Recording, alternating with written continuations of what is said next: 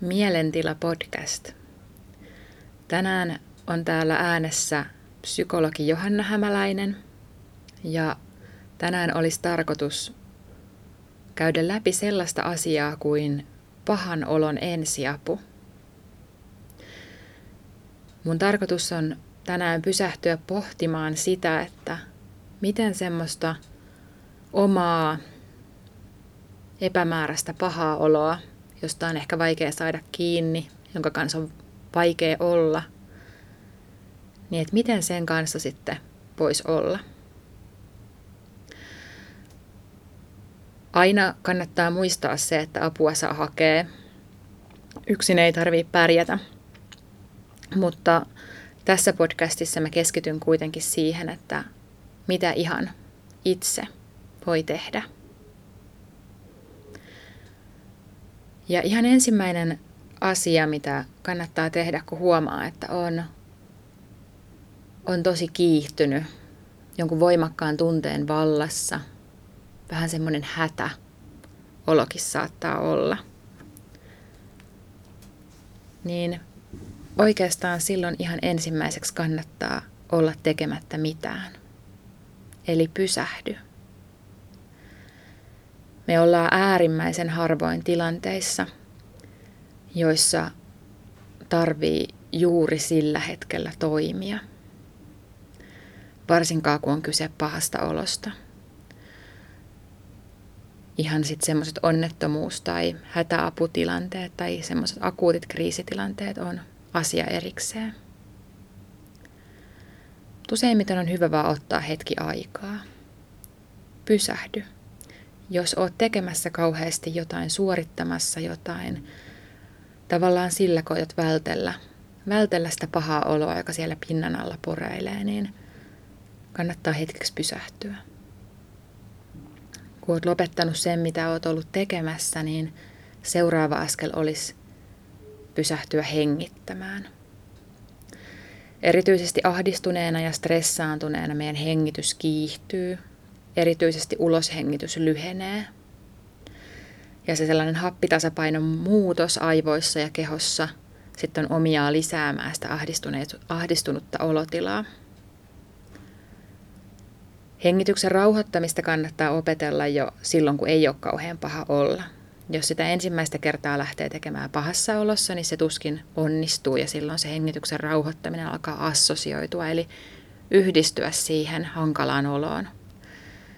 Sen takia semmoista oman hengityksen rauhoittamista ja hengityksen kautta se keskushermosto myös rauhoittuu, niin sen rauhoittamista kannattaa harjoitella ihan päivittäin tai ainakin joka toinen päivä semmoisessa kohtuullisen hyvässä olotilassa, jolloin aluksi siihen heng- rauhalliseen hengittelyyn yhdistyy semmoinen hyvä olo, mikä sitten voi auttaa myös siinä pahan olon hetkellä.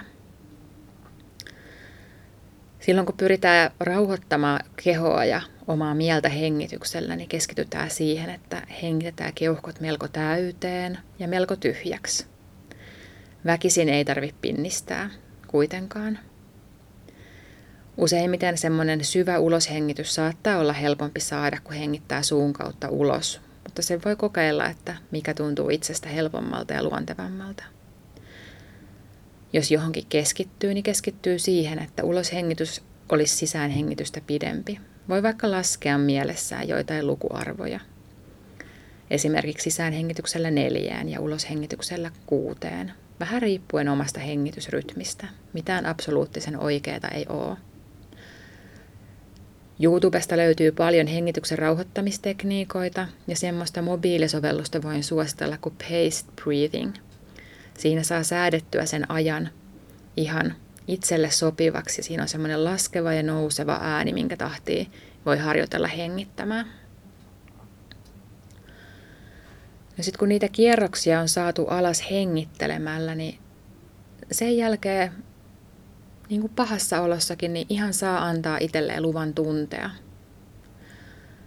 Kaikki tunteet on ihan ok. Sulla on lupa tuntea myös kielteisiä tunteita. Surua, pelkoa, vihaa, inhoa. Ne on kaikki ihmisten perustunteita ja jokaisen terveen ihmisen kuuluu niitä aika ajoin tuntea. Niitä ei tarvitse yrittää kontrolloida tai lakasta maton alle. Tunne on aina ihan ok. Se, mistä sä oot vastuussa, on sun käyttäytyminen. Tunnetta ei tarvitse pystyä pyyhkimään pois ja melko mahdotonta se onkin. Tunteiden kontrollointi vie ihan hirveästi energiaa ja voi jopa lisätä sitä pahaa oloa. Voit ehkä sanoa ääneen, mikä tunne sulla sillä hetkellä on ja antaa sen tunteen vaan olla.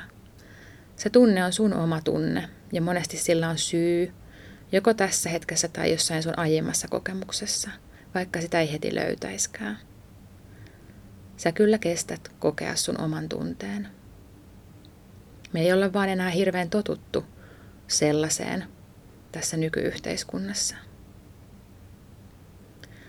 Sitten kun oot ehkä tunnistanut sen tunteen ja antanut itsesi kokea sitä, niin voi siirtyä puhumaan itselleen ääneen ajatuksia auki. Monesti ne tunteet ja ajatukset liittyy jollain tavalla toisiinsa. Joskus ei saa kiinni kokonaisesta ajatuksesta, niin silloin voi sanoa ääneen vaikka niitä sanoja, mitä tulee mieleen. Jostain saattaa saada semmoisesta langan päästä kiinni, että mistä tässä kaikessa on kyse. Niitä ajatuksiakaan ei kannata kontrolloida, koska sekin vie hirveästi energiaa. Eikä ajatuksetkaan ole vaarallisia.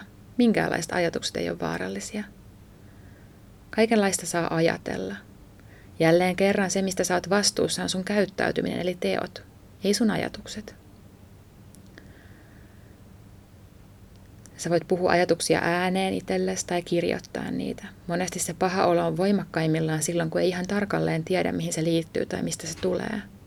Sen jäsentäminen joko puhumalla tai kirjoittamalla tekee siitä jotenkin hallittavissa olevan, ei niin pelottavan. Vaikka kyse olisikin ihan oikeasti pelottavista ajatuksista, niin kuin vaikka siitä, että pelkää omaa tai jonkun läheisen kuolemaa. Uskalla ajatella sun ajatukset.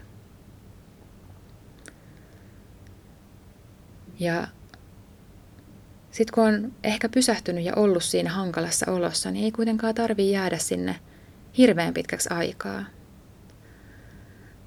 Se, sen pahan olon, niiden ajatusten ja tunteiden välttely aikaa myötä pahentaa sitä oloa, mutta kyllä sieltä sit kun niihin on pysähtynyt, niin saa tulla myös pois. Ja siitä pahasta olosta pääsee monesti pois keskittymällä aisteihin. Aisteihin keskittyminen maadottaa meitä nykyhetkeä. Sitä voidaan kutsua myös tietoiseksi läsnäoloksi. Se palauttaa meidät tähän nykypäivään sen takia, että me ei voida ajatella tai, tai me voidaan ajatella tulevaisuutta ja mennyttä, mutta me ei voida haistaa tai maistaa menneisyydessä tai tulevassa. Aisteihin keskittyminen ankkuroi meidät nykyhetkeen. Tietoinen läsnäolo, eli tämä aisteihin keskittyminen, on usein helpointa aloittaa silleen, että alkaa harjoitella näkö- tai kuuloaistiin keskittymistä. Niihin voi liittää alkuun jonkun laskutehtävän. Esimerkiksi laittaa silmät kiinni ja kuunnella, kuinka monta erilaista ääntä voi kuulla jonain tiettynä ajanjaksona. Näköaistia voi treenailla vaikka sillä tavalla, että yrittää löytää mahdollisimman monta ympyrän muotoista asiaa siitä tilasta, missä on, tai etsiä keltaisia, vihreitä tai punaisia asioita. Ei ole mitään oikeaa tai väärää, ja näiden tämmöisten aistiharjoitusten keksimisessä on vaan mielikuvitusrajana. Laskeminen monesti auttaa alkuun, mutta myöhemmässä vaiheessa se ei ole enää tarpeellista. Lisää tietoisen läsnäolon harjoituksia löytyy nettisivulta oivamieli piste fi. Aisteihin keskittymisen jälkeen tai sen sijasta voi myös kuvitella. Jos sun on helppo saada kiinni mielikuvista, niin voit vaikka sulkea silmäsi ja ottaa hyvän asennon ja muistella jotain tilannetta, missä sulla on ollut tosi hyvä olla. Joku paikka, missä saa, minkä sä oot kokenut turvalliseksi. Joku tilanne, missä on ollut helppoa hengittää. Muistele sitä tilannetta. Kuvittele, miltä silloin sun iholla tuntui. Paistako ehkä aurinko lämpimästi sun kasvoille? Mitä muuta siinä tilanteessa oli? Ja anna itsesi kokea se kaikki hyvä, mikä siinä hetkessä oli läsnä. Joskus voi kuvitella itsensä ympärille myös semmoisen suojakuplan. Semmoisen kuplan, jonka sisälle kukaan muu ei näe. Sen kuplan sisällä sä voit kerätä muistoja niistä tilanteista, jotka, joissa sä oot kokenut jotain hyvää tunnetta ja hyvää oloa. Niitä hetkiä, kun joku on ollut ystävällinen. Niitä aamuja, kun aurinko on paistanut kirkkaasti. Niitä hetkiä, kun ruoka on maistunut tosi hyvältä. Sä saat itsesi antaa tuntea myös sen kaiken hyvän, mitä sulle on tapahtunut. Ja monesti ne asiat on tosi pieniä asioita, joissa semmoinen hyvä olo syntyy. Sitten kun on pysähtynyt sen olon äärelle ja palautellut itsensä nykyhetkeen, niin on monesti hyvä lähteä toimimaan, tekemään jotain, tekemään jotain rakentavaa. Voit ehkä kysyä itseltäsi, että mikä olisi juuri tällä hetkellä tärkeintä, mikä palvelisi mun hyvinvointia eniten, mitä mä juuri tällä hetkellä tarvitsen. Hyviä vaihtoehtoja semmoisen huonon päivän tai pahan olon jälkeen tai sen aikana on lähteä kävelylle, lähteä kaupungille kahville tai laittaa vaikka kahvin termariin ja lähteä luontoon. Käydä kaupassa hoitamassa ihan ne arkiset ostokset. Vaikka koota palapeli. Tehdä ruokaa, jotain ihan helppoa. Vaikka kerrosvoileipä tai smoothie. Mennä suihkuun. Tehdä niitä asioita, joita muutenkin pitäisi tehdä. Ankkuroitua rutiineihin ja arkeen. Ne kannattelee silloin, kun on vaikeeta. Sä pystyt kyllä niihin, vaikka sulla olisi paha olo. Kokeile ainakin. Ja aina kannattaa myös helliä itseään. Itseään voi helliä ja hoitaa monin eri tavoin. Sä tiedät, mikä sua auttaa. Sä tiedät sen parhaiten. Mutta esimerkkejä voisi olla se, että itselleen voi vaikka antaa jalkahieronnan samalla kuin rasvaa jalkapohjat. Tai voi käydä saunassa. Voi laittaa lempimusiikin ja maata vaan sohvalle ja kuunnella sitä. Voi kääriytyä vilttiin ja katsoa jonkun hyvän leffan tai vaikka lempisarjan. Tee joka päivä jotain mukavaa, jotain kivaa, ihan vaan sua ittees varten. Ja kannusta ittees. Sä oot monesti selvinnyt hankalasta päivästä ja tosi pahasta olosta. Kannusta ittees.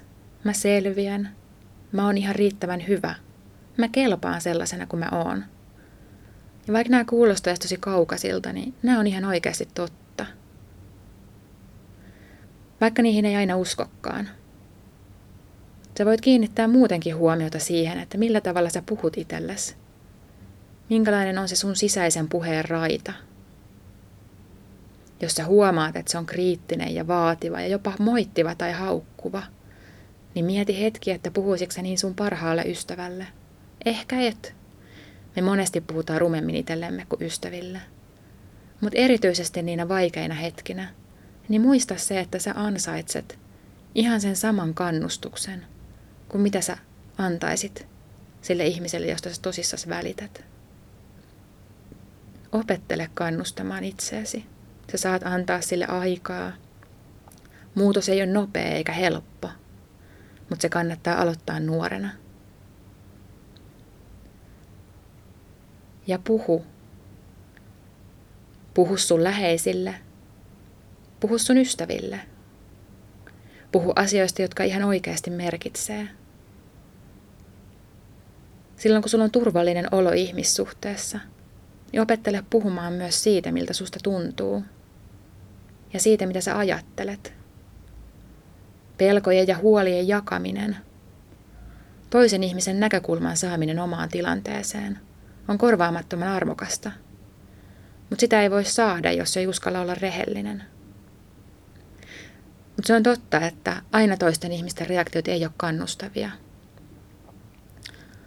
Jos joku joskus sanoo, että sä et saisi tuntea niin kuin sä tunnet, tai sä et saisi ajatella niin kuin sä ajattelet, niin se ei ole oikea ihminen hakea tukea. Osa ihmisistä reagoi huonosti vaikeisiin tunteisiin ja vaikeisiin ajatuksiin. Ja se ei välttämättä kerro siitä, että se ihminen ei välittäisi susta. Vaan se ehkä kertoo siitä, että sillä ihmisellä itselläänkin saattaa olla vaikeuksia käsitellä vaikeita kokemuksia ja ajatuksia. silloin kannattaa etsiä joku muu, jolle puhua. Meillä opiskeluhuollossa voit ottaa yhteyttä aina terkkaan, kuraattoriin tai psykologiin. Jos joku meistä ei ehdi heti reagoimaan, niin voit olla yhteydessä johonkin toiseen. Joskus mekin joudutaan olemaan poissa töistä tai on vähän ruuhkaa ja tulee viivettä vastaamiseen. Ja esimerkiksi kesällä, kun koulun palvelut ei ole ihan koko kesää auki, niin sä voit ottaa yhteyttä Tampereella esimerkiksi kriisikeskus Osviittaan, jossa saa ilmaista keskustelutukea haastavaan elämäntilanteeseen. Yhteystiedot löytyy netistä. Ja valtakunnallinen kriisipuhelin. Sinne sä voit soittaa vaikka yöllä, jos sulla on paha olla. Yhteystiedot sinnekin löytyy netistä parhaiten. Älä jää yksin silloin, kun tuntuu, että nämä keinot ei riitä. Ja aina aiemminkin saa jo hakea apua. Tällainen setti oli koulupsykologin pahan mielen ensiapu. Ja seuraavassa jaksossa Mielentila podcast antaakin vinkkejä opiskelijoiden tulevaa kesälomaa varten. Pysy kuulolla.